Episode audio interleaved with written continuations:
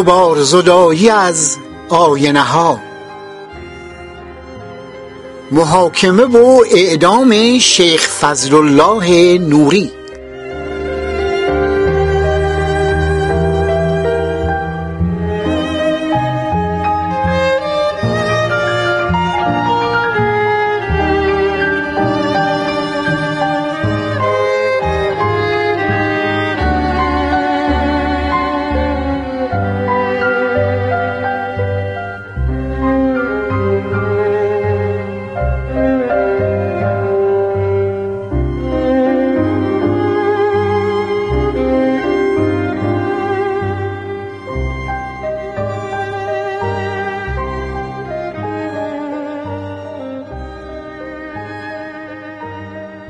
خانم ها و آقایان محترم دوستان دانشور و فرهنگ ورز سلام بر شما.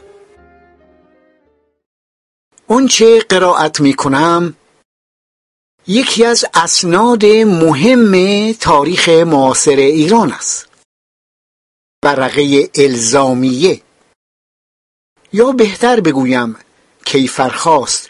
کیفرخواست شیخ فضل الله نوری که در شمار حلقه های مفقوده تاریخ معاصر ایران محسوب می‌شد و متن کامل اون در کتب مرجعی چون وقای اتفاقی محمد مهدی شریف کاشانی تاریخ بیداری ایرانیان نازم الاسلام کرمانی و تاریخ مشروطه احمد کسروی نیامده است.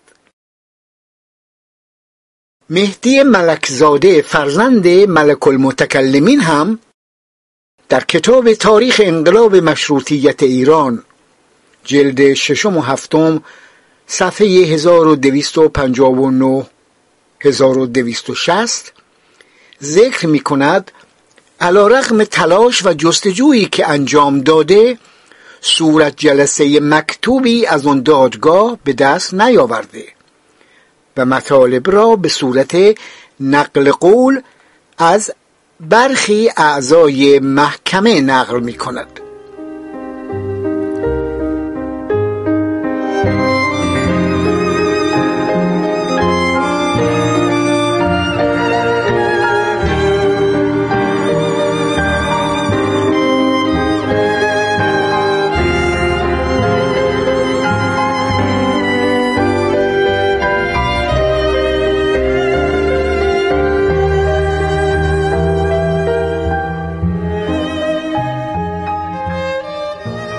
خواهران و برادران عزیز.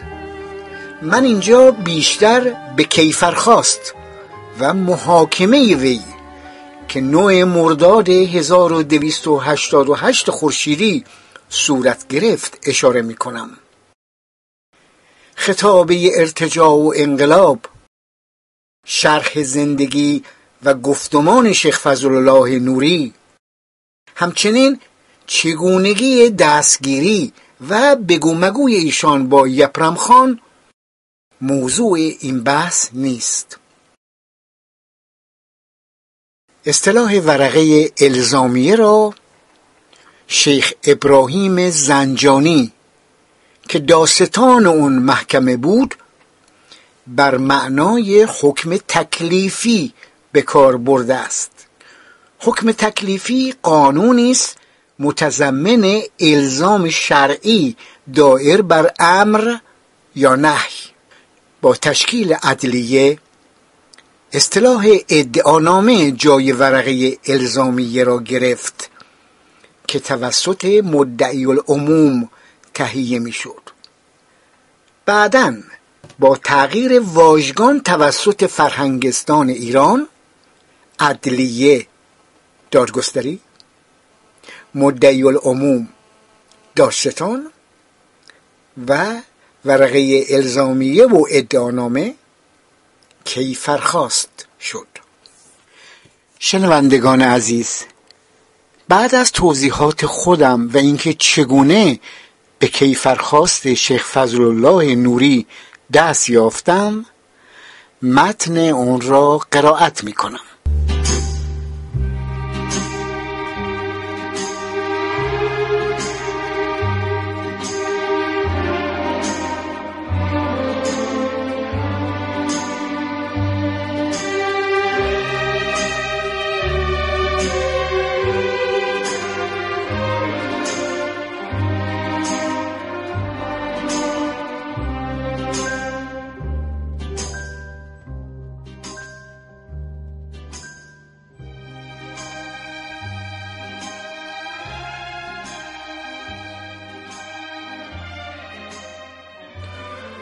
اگر روی کردی پویاب و ترقی خواهانه داشته و از ارتجاع و میرایی فاصله بگیریم و بپذیریم که حقوق انسان بر عمل او مقدم است نمی‌توانیم از حلقاویز شدن شیخ فضلالله نوری و های و هوی کسانی که برای تماشای وی بر بالای دار هل هله می کردند و متلک می گفتند بی تفاوت بگذاریم. در جبر جو همیشه بد بدتر دیده می شود جبر جو به انصاف و واقع بینی تیپا می زند و با خودش گرد و غبار می آورد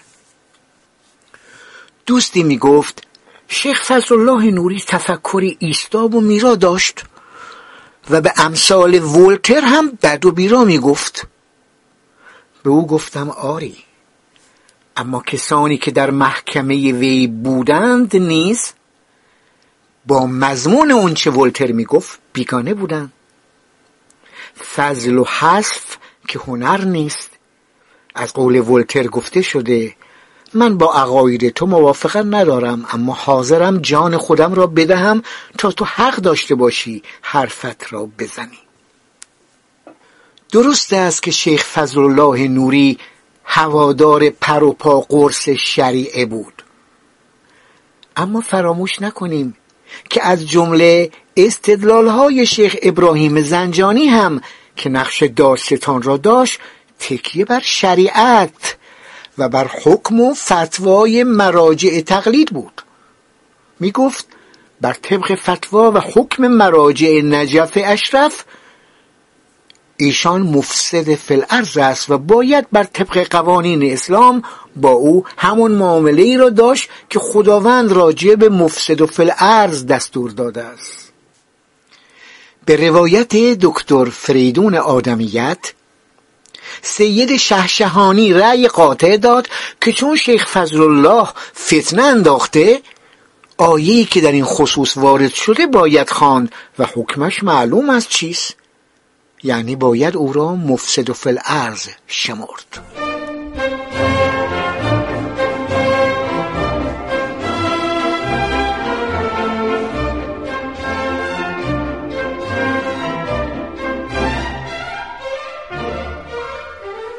اعضای محکمه انقلابی. منتصر دوله پیشکار نظام و سلطان وحید الملک شیبانی. جعفر قلی خان استانبولی سالار فاتح یمین نظام میرزا الیسخر احمد خان خواهرزاده سید حسن تقیزاده. میرزا محمد خان امیر و سلطان. میرزا محمد خان مدیر روزنامه نجات. اطلاع الملک سید محمد ملقب به امامزاده. جعفر قلی خان بختیاری سردار اسعد و میرزا ابراهیم زنجانی که دارستانی دادگاه را به عهده داشت. این عده توسط مجلس عالی انقلاب سپهدار اعظم تنکابونی سردار اسد بختیاری سید حسن تقیزاده میرزا حسن خان وسوق دوله انتخاب شده بودند. واقعش درباره میزان دانش و تجربه حقوقی و قضایی اعضای محکمه اطلاع دقیقی در دسترس نیست. ترکیب غیر قضایی آنان حاکی از این است که این افراد بیشتر نقش هیئت منصفه داشتند. اطلاع الملک پدر دکتر عباس علی خلعتبری یکی از اعضای محکمه بود و بارها از عضویت در اون دادگاه اظهار ندامت می‌کرد. شیخ ابراهیم زنجانی خودش هم بعدها به نوعی میکوشید از داستان اعدام شیخ فضل نوری کنار بکشد و تقصیر را گردن مجاهدین مشروطه بیندازد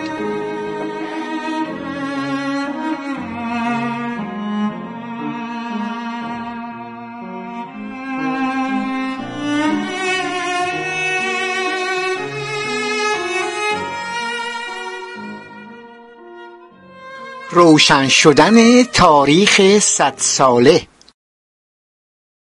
پیش از انقلاب بار نخست که از زندان آزاد شدم با شخصی برخورد کردم که می گفت شمالی و از اهالی چهاردانگی ساریس و کتاب قطور دستنویسی دارد کتابی قدیمی که خاطرات مانند است و می‌خواهد بفروشد. می‌گفت نویسنده یک کتاب نخستین حاکم رسمی چهاردانگه و مورد توجه وسوق و دوله بوده است. به او گفتم به کتابخانه آستان قدس رضوی یا کتابخانه مجلس بدهد. قبول نکرده گفت اونجا سینجیم می‌کنن که از کجا آورده ای و چرا دست توست و از این حرفا حوصلش رو ندارم. بعد هم ده بیست تومن بیشتر نمیدن بعدها با او دوست شدم و قرار شد کتاب مزبور را به من بدهد. تمام پولم را که سیصد و ده تومان بود به او دادم که دویست و پنجاه تومنش رو برداشت و دفتر قطوری به من داد. نویسنده اون حسن اعزام قدسی بود و اسم کتاب روشن شدن تاریخ صد ساله نویسنده به شرح دوران کودکی و تحصیلاتش دوران ناصرالدین شاه انقلاب مشروطه انتخابات دوره اول مجلس شورای ملی احمد شاه کودتای سردار سپه آیت الله مدرس و خیلی مسائل دیگر پرداخته بود. بخشی از کتاب مزبور به ورقه الزامیه یا همون کیفرخواست. کیفرخواست شیخ فضلالله نوری اشاره داشت که این برای من بسیار تازگی داشت.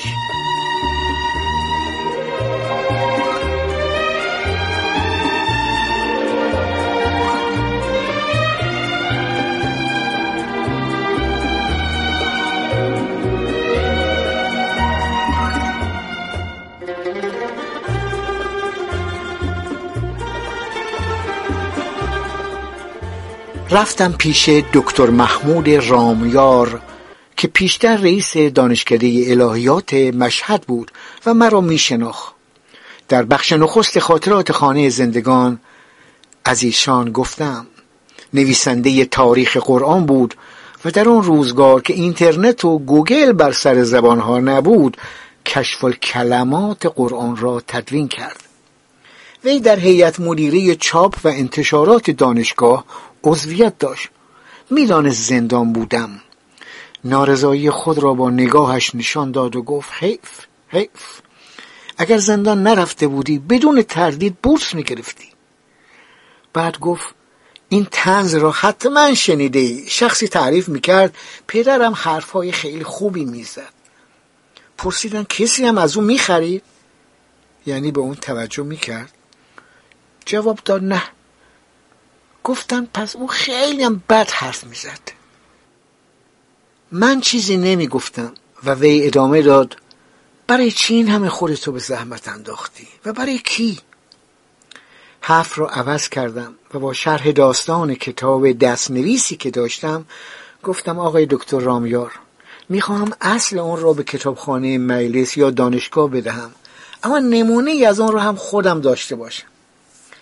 قرار شد نزد ایشان باشد تا از آن چند کپی بگیرند و به من هم دو نمونه صحافی شده بدهند. چندی بعد که آماده شد یک نمونه را به کتابخانه آستان قرص رضوی دادم و یکی هم پیش خودم بود. از متن کیفرخواست همون ورقه الزامیه که جلب نظرم کرده بود هم جداگانه کپی گرفتم. گلپایگان که رفتم متن کیفرخواست شیخ فضلالله را به آیت الله میرزا ابوالقاسم محمدی پدر آقای محمدی که رئیس دفتر آیت الله خامنه است نشان دادم. ایشان می‌دانست با شیخ فضلالله میانه ای ندارم و روی کرده او را ارتجایی و میرا می‌دانم. اما با سعی سعد برخورد می‌کرد. بسیار با مطالعه و خوشمشرب بود. گفت اگرچه همین به اصطلاح کیفرخواست و در واقع اتهامنامه چیزی از آن مشتهد مسلم که استاد فن درایه بود نمیکاهد. اما عزیز من پخش اون صلاح نیست چون چند جملهش رو بدخواهان می‌گیرند و علم می‌کنند. کپی کتاب با من بود و با خودم به مشهد بردم. متاسفانه وقتی بار دوم دستگیر شدم سواک با چند کتاب دیگر از اتاقم برداشت. آن زمان در دانشگاه مشهد درس میخواندم. خوشبختانه کپی ورقه الزامی کیفرخواست در گلپایگان نزد دوستی محفوظ بود و قسمت های مهم اون را واژه به واژه در خاطر داشتم. در زندان وکیل آباد مشهد محورهای اون را با شکرالله پاک نژاد شکری آقا رضا شلتوکی و چند نفر دیگر در میان گذاشتم. هیچ کدام پیشتر نشنیده بودند. شکری گفت عجیب است. نازم الاسلام کرمانی به اون هیچ اشاره نکرده است. کسروی هم. حول هوش انقلاب رئیس زندان وکیل آباد گفت به زودی همه شما آزاد می شوید با اینکه اون زمان زندان وکیل آباد در منطقه مسکونی نبود جست گریخته صدای تظاهر کنندگان به گوش ما می رسید شنیده بودم وقت رفتن وسایلی که روز دستگیری سواک گرفته پس می‌دهند. نام مرا که خواندند فکر کردم در دفتر زندان سراغ اون کتاب را بگیرم. همین کار را هم کردم. چند جا زنگ زدند و بعد از پرسجوی زیاد گفتن نیست آقا جان نیست. از خیرش بگذر و برو. ما تلاش کردیم دیدی که نیست. گم و گور شده. معطل نکن برو. جلوی در زندان جمع زیادی شعار می‌دادند و هیجان همه را گرفته بود. انگار دیروز بود.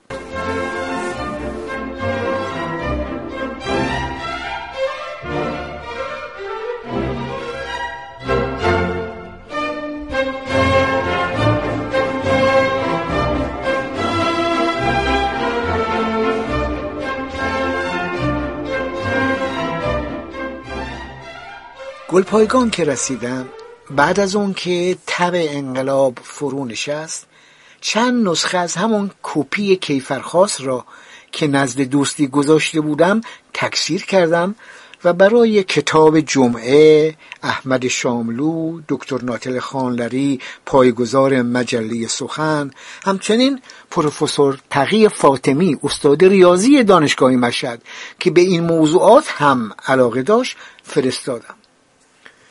چندی از انقلاب نگذشت که مجددا دستگیر شدم و پس از اون همه چیز به بوته فراموشی افتاد. بعدها شنیدم کتاب حسن اعظام قدسی روشن شدن تاریخ صد ساله سال 42 و 49 و همچنین سال 55 در شماری محدود و سال 79 با ویرایش آقای حسن مرسلوند چاپ شده و ورقه الزامیه رو هم کتاب جمعه سال اول در شماره 35 منتشر کرده است.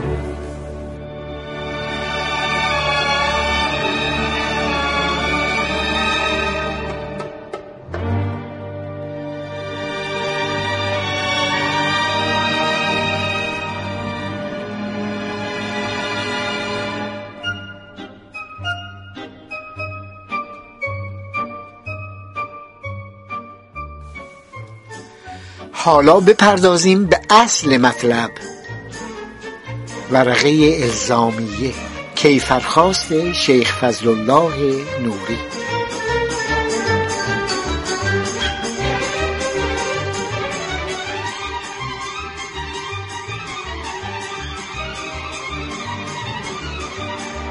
محاکمه و اعدام شیخ فضل الله نوری. روز دوم فتح تهران محکمه انقلابی در امارت جنوبی میدان توبخانه با عضویت رؤسای مجاهدین تشکیل گردید و به همون نحوی که سنی حضرت و آجران باشی رو محاکمه کردند و به دار زدند ها شیخ فضل الله را هم حاضر و محاکمه نمودند. دارستان آقا شیخ ابراهیم زنجانی مشتهد بود که در نجف زمان تحصیل با مرحوم آقای حاشق فضلالله هم دوره بودند. چون ادعانامه دارای مقدمه طولانی بود و درج اون هم چیزی بر معلومات خوانندگان اضافه نمی کرد لذا از آن صرف نظر شد و اصل ادعانامه را که داستان از محکمه تقاضای اعدام متهم را نموده زیلن از نظر خوانندگان عزیز میگذراند. اون چی قرائت می‌کنم به نقل از همون کتاب دست نویسی بود که شرحش رفت. وقتی که شدت ظلم و جور مقتدرین و عالم نمایان با احکام ناسخ و منسوخ و ناحق ایشان و تعطیل احکام اسلام و هرج و مرج امور خاص و عام در ایران به نهایت شدت رسید. عموم خلق علاج را مشروطیت دولت دیدند که اساس اون این است که تصرفات عمرا و عالم نمایان و پادشاه در نفوس و اعراض و اموال خلایق به طور دلخواه مطلق نبوده. حدی در تصرف پادشاه و حکام و عمرا و دیگران باشد و احکام همیشه چنانچه در اسلام مقرر است فرقی بین سید قریشی و غلام حبشی نگذارده در حق همه جاری شود.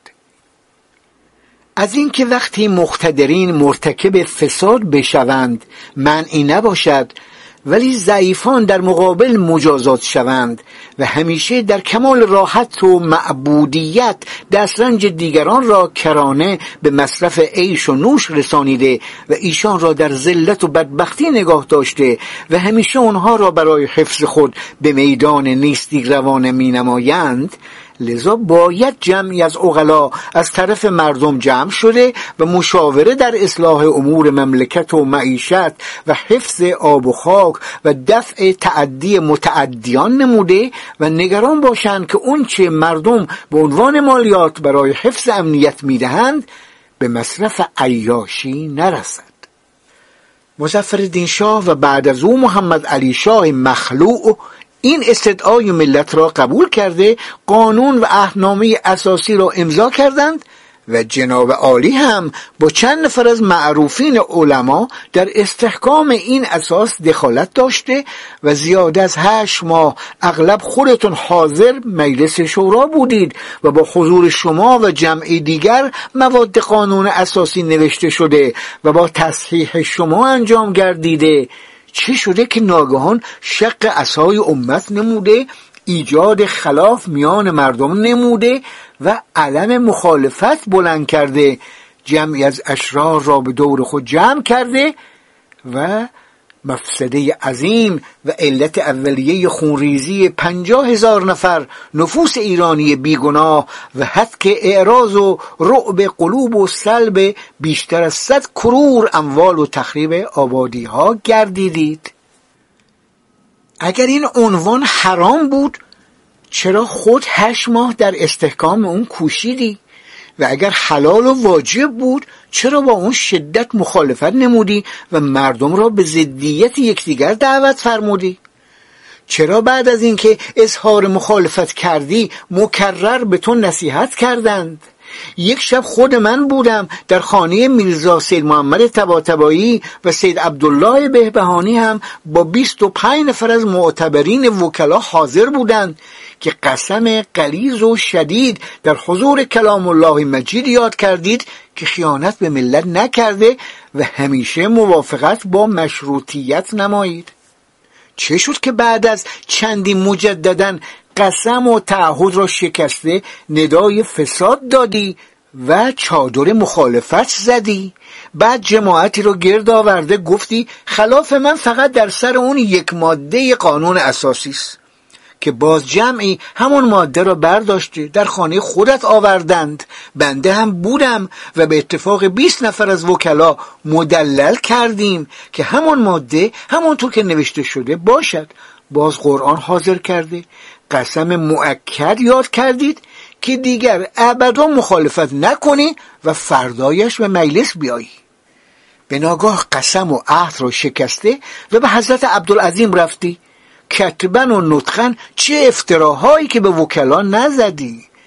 چه فساد بود که نکردی. به چه دلیل اونها را بیدین و دهری خواندی؟ آیا تصور کردی که در قانون انتخابات به عموم اهل ایران دستورالعمل داده شده که هر کس را متدین و امین دانن انتخاب نکنن؟ آیا همه مردم بیدین و ایمان بودند که بابی را انتخاب کردند؟ یا سایرین غیر بابی بودند و در میان خود امین را غیر بابی نیافتند؟ یا اینکه خاصیت دیوارهای بهارستان بود که کسانی که اونجا آمده بودند بعد از چند ماه به واسطه پولهایی که شما گرفتید بابی شدن؟ در حضرت عبدالعظیم هر مجمع فساد که شد شما رئیس آن بودید. جمعی از اوباش مفتخار را از چند هزار تومان تا چند دینار خرج می‌دادید. این پولها را کی به شما داده بود که فساد کنید؟ آیا از خودتون می‌دادید؟ اگر از خود می‌دادید جناب عالی هم مثل من از عتبات در حال فلاکت عودت کردید به وطن. این پول رو از کدام تجارت یا صناعت یا کسب گرد آوردید؟ به چه دلیل در پیش چشم خودت فقرا و ضعفا و ایتام با کمال اسرت معیشت می‌کردن و تو این اموال فقرا را ضبط کرده زیاده از عیش با وسعت در چنین مقام به اشرار می‌دادی؟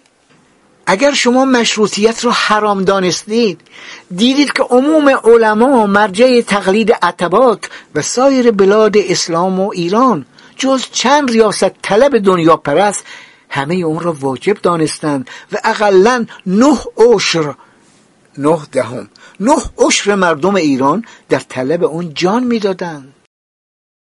آیا ممکن است حرمت چنین چیزی ضروری دین باشد؟ تا منکر اون کافر و مرتد و مستحق قطع گردد؟ نهایت اینکه بیانصافی کرده. می‌گفتند مسئله خلافی است. رأی من این است که باید تایید مقتدرین و ظلام کرد. در چنین مسئله خلافی مخالفت اون آسی نیست. تا چه رسد به اون که کافر باشد؟ بعد از اون که اون مقدار پولها که گرفتید در حضرت عبدالعظیم به مصرف فساد رسانیدید نمی‌دانم چقدر ذخیره کردید. و بالاخره از اونجا معیوس شدید. این حرام که می‌گفتید کم کم حلال شد و سکوت جایز گردید. زیرا شما تابع اشارات بودید. در واقع میدان توبخانه نمی‌دانم وجه معخوزی به چه کسرت بود که به اون شدت اقدامات وحشیانه و متجاهرانه نمودید. خود را رئیس اسلام نامیده با مهتر و قاطرچی و ساربان و کلانمدی های محلات و اشرار همدست شده چادر در میدان زده. در حضور مبارک شما اون اشرار مستانه فریاد ما چایی و پلو خواهیم مشروط نمی خواهیم. بلند کرده و همه قسم رزالت و فهاشی کردند و چند نفر بیگناه را کشتند و به اشاره و سکوت شما از درخت آویخته چشم مقتول را با خنجر در حضور عالی درآوردند. بفرمایید اون مقدار مصارف که به اون جمعیت با شرارت صرف می‌شد و جناب عالی شرکت داشتید از چه محل حلال بود؟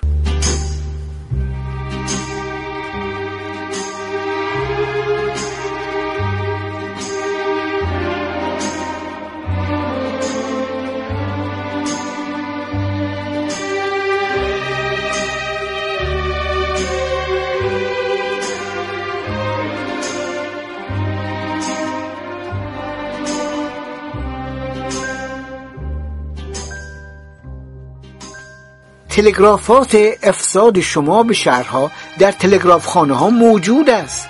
کدام افساد و شرارت را در اون چند روز محض میل محمد علی میرزا فروگذار کردید؟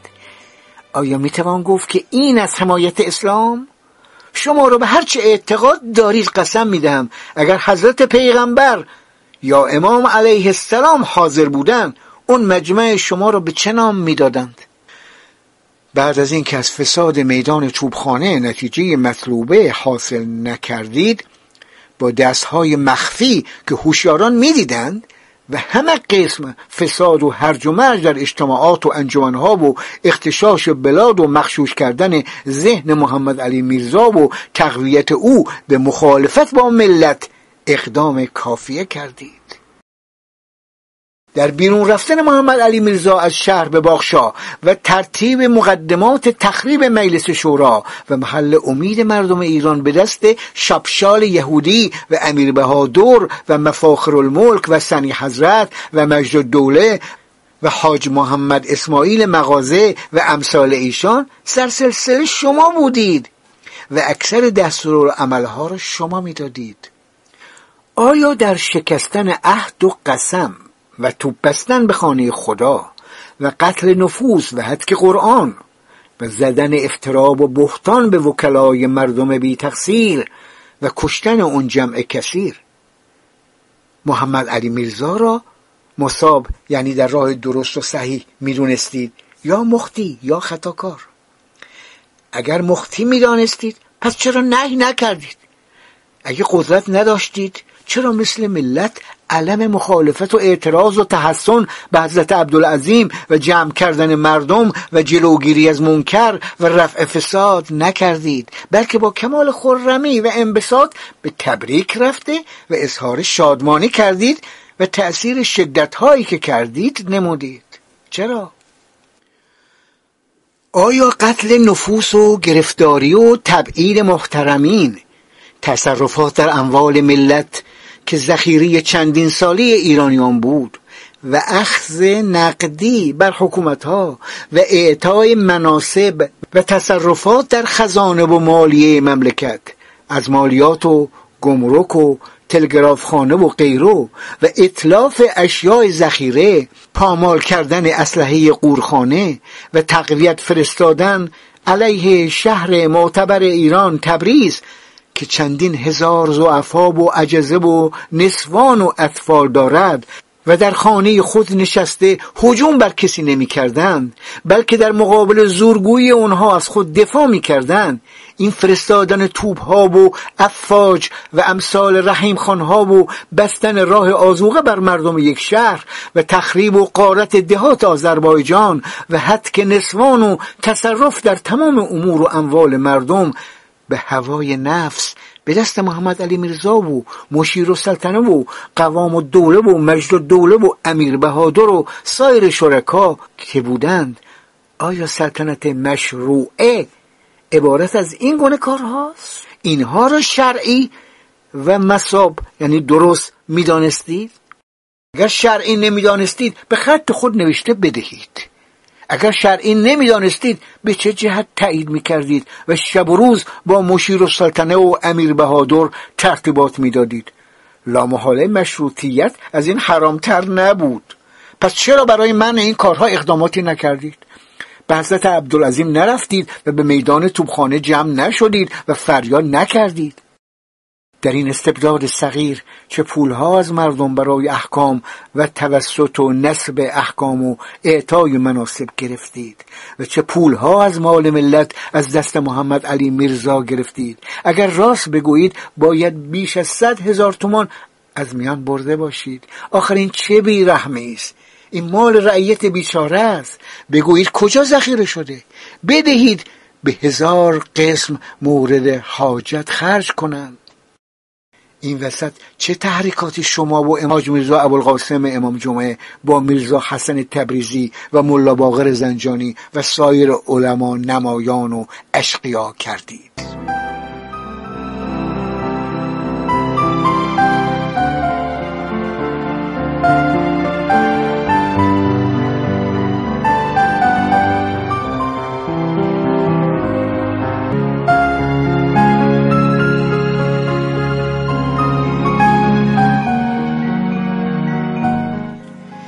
تلگرافات و مکتوبات شما همه را در دست دارند که الغای فساد کرده به شرکت ایشان خونها ریخته و خانه ها برباد دادید و آتش به دودمانها زدید که هنوز دود اون فضا رو تیره کرده. مگر این مردم بیچاره به شما چه کردند؟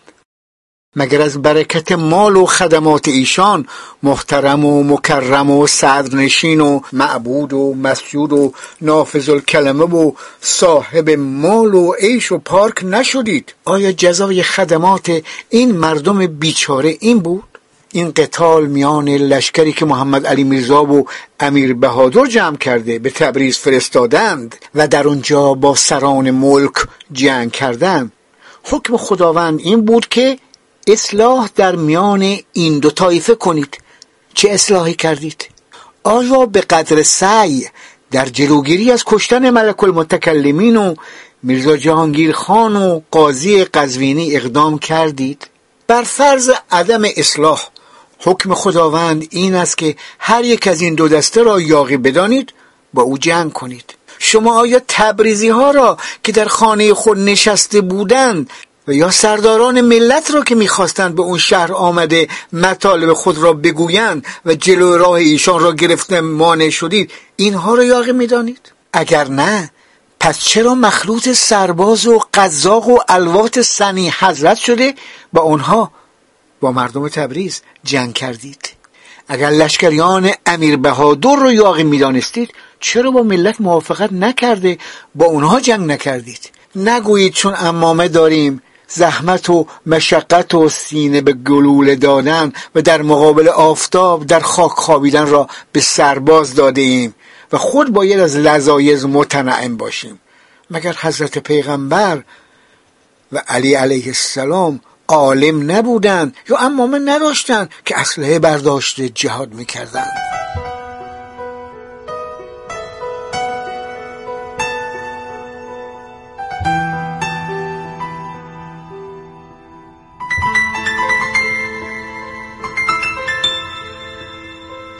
بعد از توپ بستن مجلس و مسجد و حتک قرآن و قتل نفوس چه محبوبیت در دربار محمد علی میرزا پیدا شد که شما شب و روز و اکثر اوقات را با محمد علی میرزا و امیر بهادر و قالب اوقات در کالسکه مشیر و سلطنه تشریف برده خلوت ها کرده و نقشه برای تخریب بلاد و تعذیب عباد کشیدید با اون همه قدس و مسجد و امامه علنا بر اداوت حجج اسلام و آیت الله فی الانام که مرجع خاص و عام در عتبات مقدسه هستند اظهار اناد کردید بلکه تفسیق هم نمودید آیا مجد دوله امیر بهادر و ارشد دوله را بهتر از مرحوم حاج میرزا حسین و آقای خراسانی و آقای مازندرانی تصور می‌کردید؟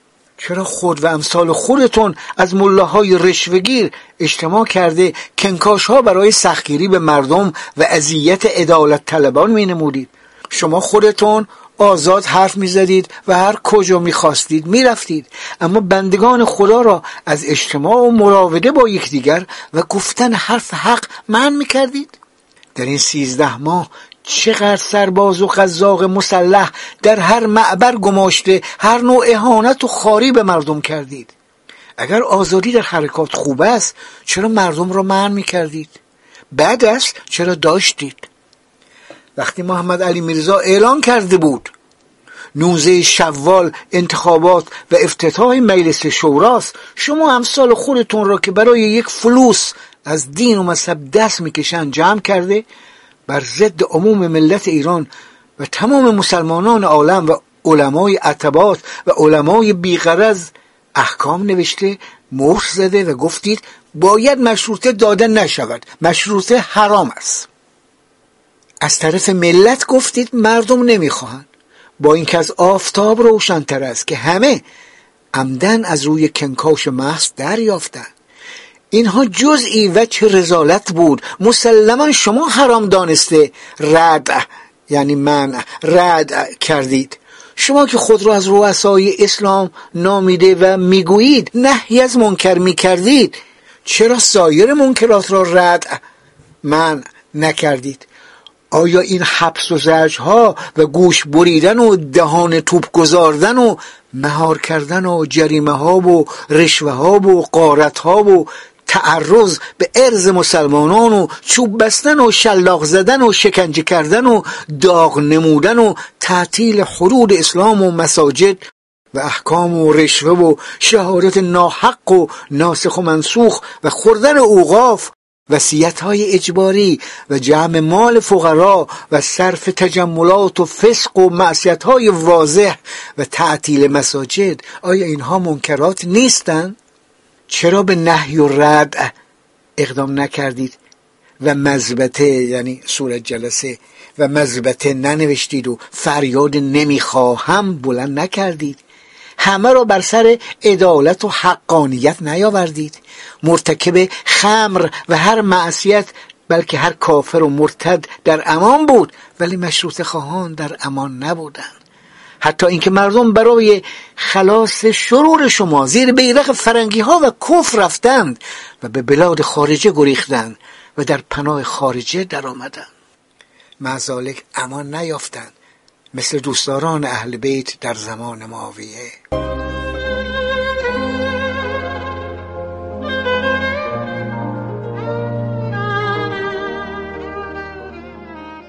آیا تمام رعایای عثمانی و نه عشر ایرانی نه دهم مردم ایران و تمام مسلمانان هند و قفقاز و مصر و آفریقا تونس الجزایر ترکستان و سایر بلاد که شب و روز برای آزادی از قید عبودیت کوشش می‌کنند و نشر عدالت را میطلبند. آیا همه کفار و واجب القتل هستند؟ جز شما و اشرار و حامیان ظلم و استبداد و معاونان شر و فساد؟ نعوذ بالله من شر الفساد. شما چرا در همه اقدامات محمد علی میرزا و امیر بهادر و مشیر و سلطنه و مجد دوله از همه پیشقدمتر و نقشه کشتر بودید؟ اهلاک و تخریب آذربایجان و فشار به اهل تهران و جعل اکاذیب بیپایان مواضعه با بدخواهان یعنی قرارداد و شرکت با بدخواهان. مواضعه با بدخواهان ایران از اتباع خارجه و فروختن این مشخاک و تنگیری به متحسنین سفارت عثمانیه و مانع شدن مردم از تحسن و من آزوغه از ایشان مدتی؟ بلکه کنکاش در قتل ایشان به ارسال مارها و اقارب اغربها و همه قسم تهدید و تعرض. آیا شما امر کردید به شکستن نمره های درهای امارات مردم که مبلغی به جای آنها سر شده بود. آیا آنها غیر از اینکه مسبب هدایت جوینده می‌شد ضرری داشت؟ شما که اینقدر دقت داشته اید چرا از اجتماعات بر استماع نقالی و دروغ پردازی ها بلکه بیع مسکرات و سایر معاصی رو منع نکردید چرا از تخریب در و دیوار و سقف مجلس شورا مانع نشدید؟ اگر مال محمد علی میرزا بود تزیه مال بود. اگر مال دیگری هم بود ظلم و ادوان بود. به چه جهت توب بستن به خانه زل و سلطان و زهیر و دوله و سایر خانه ها و قارت اموال اونها و میرزا صالح خان حلال شد و جناب شما اقدامی در من دیده نشد بلکه ترغیب و تحریم نمودید و می‌گفتید شما برای حفظ اسلام می‌روید خانه خدا به کمک. تا اینکه ایشان موفق شده مسلمانان را بکشند چی تو رو واداشته بود که با اون که خود را حجت الاسلام میخواندی؟ شب و روز با مشیر و سلطنه و امیر بهادر و مفاخر الملک و سنی حضرت و مجلل و امثال ایشان در دربار و خانه خودت خلوت و کنکاش کنی. با اینکه خودتون معاشرت با جباران را ممنوع و خلاف شعون علمای دین بلکه از جمله اعانت به عدوان به دشمنان میشمردید. چگونه ایشان حامی اسلام؟ اما علمای عتبات مخرب اسلام شدن. چگونه وقتی که کلان نمدی ها فریاد می‌کردن ما دین می‌خواهیم مشروطه نمی‌خواهیم. با ایشان بودید. اما جمعی از ولایات که هر یک را اقلا ده هزار نفر منتخب و متدین دانستند ایشان را بابی و هرهری و مخرب شهر مینامیدید. چرا محمد علی میرزا را گول زده و مانع شدید که وفای به عهد نکند و سبب اینقدر خونریزی بزرگ در ایران و ویرانی هزاران دودمان بلکه دخول خارجی به خاک ایران و توحش مردمان شدید؟ اینها به یک طرف. بدترین جنایت این که نقشه قتل و دستگیری را در مقام محترم حضرت عبدالعظیم خصوصا با آقا سید علی آقا یزدی کشیدید و مفاخر الملک و سنی حضرت را با اشرار نابکار سید کمال و سید جمال واداشتید که شبانه ریختن بیچاره میرزا مصطفی آشتیانی و میرزا غلام حسین و رفیقان ایشان را با موحشترین وضعی به قتل رسانیدند. چرا با همه اینها که دیدید تمام ولایات ایران به هم خورده و هیجان ملت از قتل جوانان امت به نهایت رسیده؟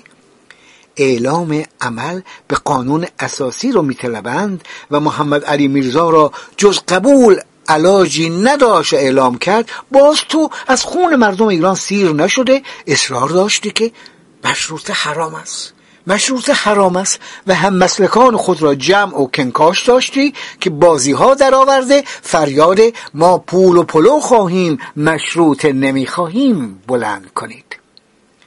حتی اینکه تمام مردم دانستند به دستور شما صد توپ تنظیب پارچه پنبهی از بازار گرفته قاطرچی و مهتر و بنا را امامه ای کردید و باطل و سحر این نقشه را به کار بردید.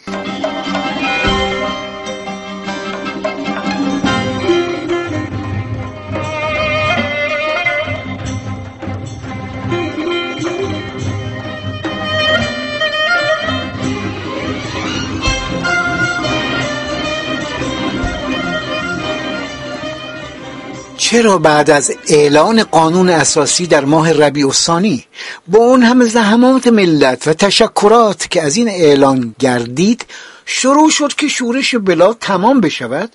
باز هم شماها که عمده خود شما بودید. نگذاردید محمد علی میرزا که همه بلاد از دستش رفته و تهران مانده بود. اون وقت جلب قلوب ملت کرده و بلاد را امنیت داده. به طور حقیقت اقدام به معیت به همراهی کرده و فساد را خاتمه دهند.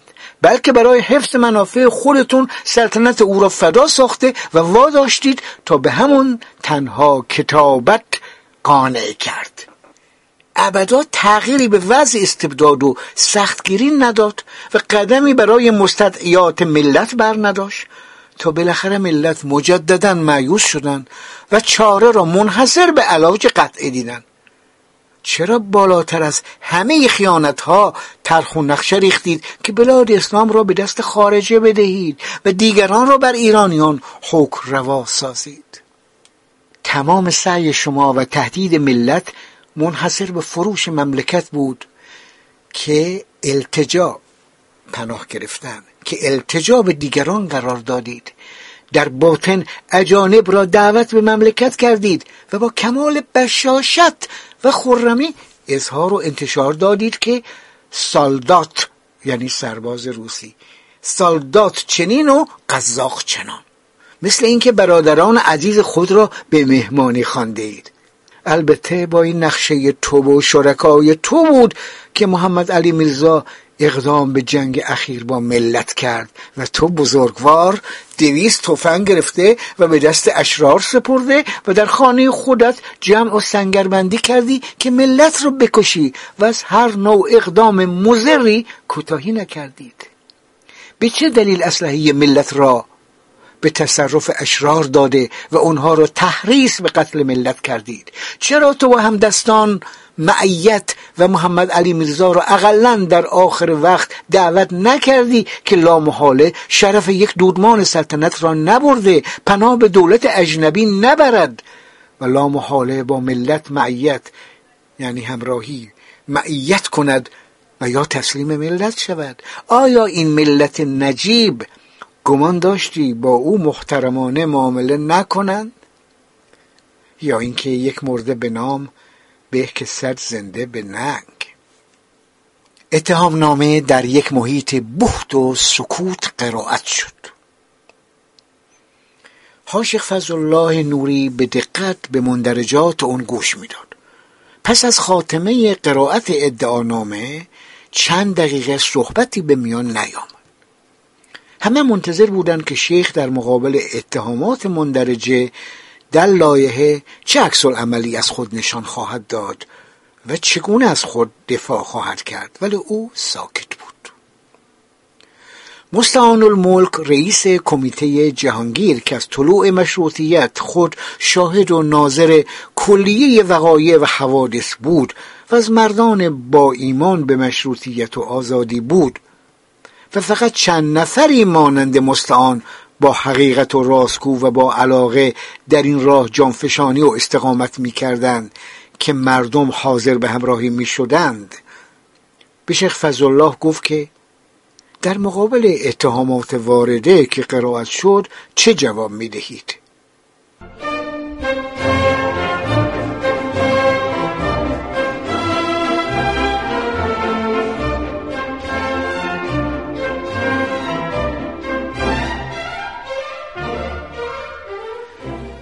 مطالبی که در اتهام نامه قید شده بود بر دو نوع بود. بعضی ها به درجه مسلم و غیر قابل انکار بود که شیخ جواب بر رد آنها نداشت. مثلا واقعی میدان توبخانه و منبر رفتن او و تکفیر مشروط خواهان و بیدین خواندن وکلا و تشویق کردن الوات و اشرار و اوباش بر ضد مجلس. یا رساله در تحریم مشروطیت که به خط خودش نوشته و در همه بلاد منتشر شده بود.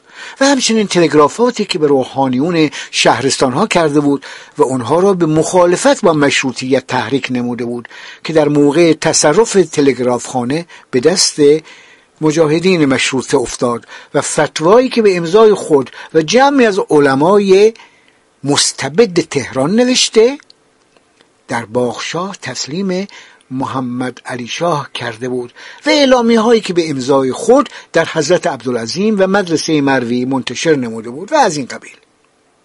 اتهامات دیگر سوالات قابل دفاع بود که شیخ می توانست رد یا انکار کند. قسمت اول را چون نمی توانست تکذیب کند جواب داد من مشتهد هستم بر طبق الهامات قوه اجتهادیه و شم فقاهت راهی را که مطابق شرط تشخیص دادم پیروی و عمل نمودم. امیر و سلطان رشدی در جواب گفت شما از بد و مشروطیت با این اساس موافق بودید و قانون اساسی که اصول و مقررات مشروطه روی اون استوار است با موافقت خود شما تهیه و به تصویب رسید. و پس از اون هم قانون اساسی تغییر داده نشد که موجب مخالفت شما بشود. در اینجا شیخ ضمن اون که از قانون اساسی و مشروطه مشروعه صحبت کرد گفت چند نفر از دشمنان مشروطه بر ضد من تظاهراتی کردند و کار را منحصر به خودشون کرده بودند و می‌خواستند من در آن راهی نداشته باشم و کنار بروم تا هرچه می‌خواهند بهرمن گردند. وظیفه من جلوگیری بود. سوالات دیگری از شیخ شد که به هر یک جواب داد. اول زاده سوال کرد بر طبق اقرار سریح سنی حضرت در محکمه قتل میرزا مصطفی آشتیانی در حضرت عبدالعظیم به دستور شما انجام یافته. شیخ این اتهام را رد کرد و گفت مفاخر الملک و مجلل السلطان عامل اون قتل بودند و من کوچکترین اطلاعی از اون قتل نداشتم و اونها خود در باغشاه جلسه داشتند. میرزا علی خان دیو سالار که معاون یپرم خان در نظمیه بود سوال کرد. شما با سفیر روس سر و سر محرمانه داشتید و سعد و دوله هم حضور داشته است؟ شیخ گفت ملاقات من با سفرا مخفی نبوده بلکه علنی بوده است و جنبه سیاسی و مشورتی نداشت. منتصر و دوله پیشکار سپه سالار سوال کرد در نامه هایی که شما به خط خودتون برای شیخ الاسلام قزوینی نوشته بودید و در میان نوشتجات او به دست آمده به او دستور داده بودید که قوایی تهیه کند و با میلیون جنگ کند. شیخ جواب داد شیخ الاسلام به درجه با مشروط مخالف و دشمن بود که احتیاج به تحریک یا تشویق من نبود. میرزا علی محمد خان گفت شما جمعی از اوباش را با توفنگ هایی که از محمد علی شاه به وسیله کامران میرزا نایب السلطنه گرفتید مسلح نموده تا آخر با ملت جنگ کردید و محارب هستید. شیخ جواب داد هر مسلمان طبق اصول دین مکلف است از خود دفاع کند. من برای دفاع از خود و بستگانم مدافع بودم نه محارب.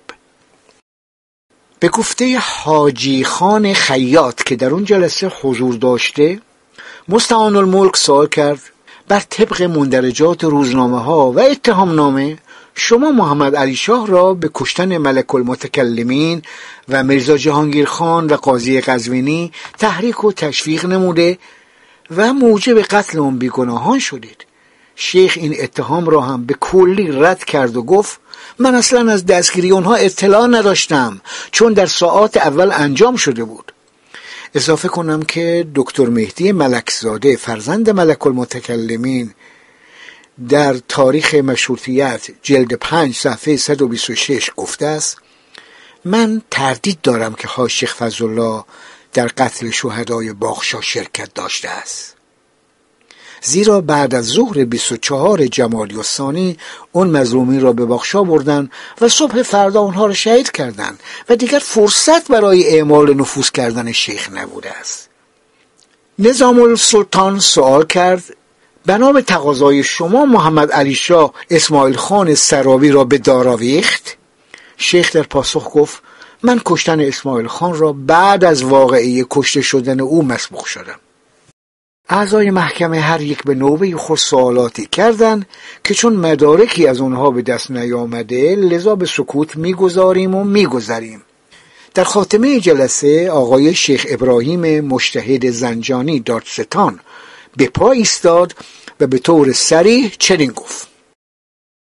جناب حاشیخ فضل الله نوری بر طبق فتوا و حکم حجج اسلام نجف اشرف که سواد اون یعنی رونوشت اون در همه ایران منتشر شده مفسد و فل است. و بر طبق قوانین اسلام با او همون معامله را که خداوند راجع به مفسد و فل دستور داده باید رفتار کرد. شیخ را به اتاقی که محبوس بود بردن و اعضای محکمه انقلابیون به شور پرداختند پس از یک ساعت مشاوره به اتفاق رأی دادند که چون حاشیخ فضلالله نوری بر علیه حکومت ملی قیام نموده و سبب قتل هزاران هزار نفس و خرابی بلاد و قارت و فساد گردیده و حجج اسلام نجف اشرف هم او را مفسد فی تشخیص دادند محکوم به اعدام است. وسایل اعدام از چند روز پیش فراهم شده بود و داری که سنی حضرت و آفجدان باشی را به اون آویخته بودند در میدان توبخانه سر پا بود. معمورین اجرا حکم محکمه انقلاب را به حاشق فضلالله ابلاغ کردند و بلادرنگ او را در میان گرفته و از پله های طبقه فوقانی امارت توبخانه پایین آوردند و وارد میدان شدند. سطح میدان پشت بامها ایوانها از هزارها نفوس زن و مرد تهران پوشیده شده بود. عده زیادی مسلح دو طرف رایی که محکوم را به طرف چوبه دار هدایت می کردن صف کشیده بودند. هیاهوب و جنجال برپا بود. صدای زنده باد مشروطه و مرگ بر مستبدین فضای میدان و خیابانهای اطراف را فرا گرفته و برق تفنگ و سرنیزه ها در زیر آفتاب گرم تابستان چشم را خیره می کرد. محکوم فاصله میانه مجلس و محل اعدام را با خونسردی کامل و متانت طی نموده با کبر سن و پیری ضعف و ناتوانی از خود نشان نمی‌داد. و در دقایق آخر عمر ثبات و استقامت خود را به ظهور رسانید. به محض رسیدن به پای چوبی دار دو نفر تناب را به گردن محکوم انداخته و او را بالا کشیدند.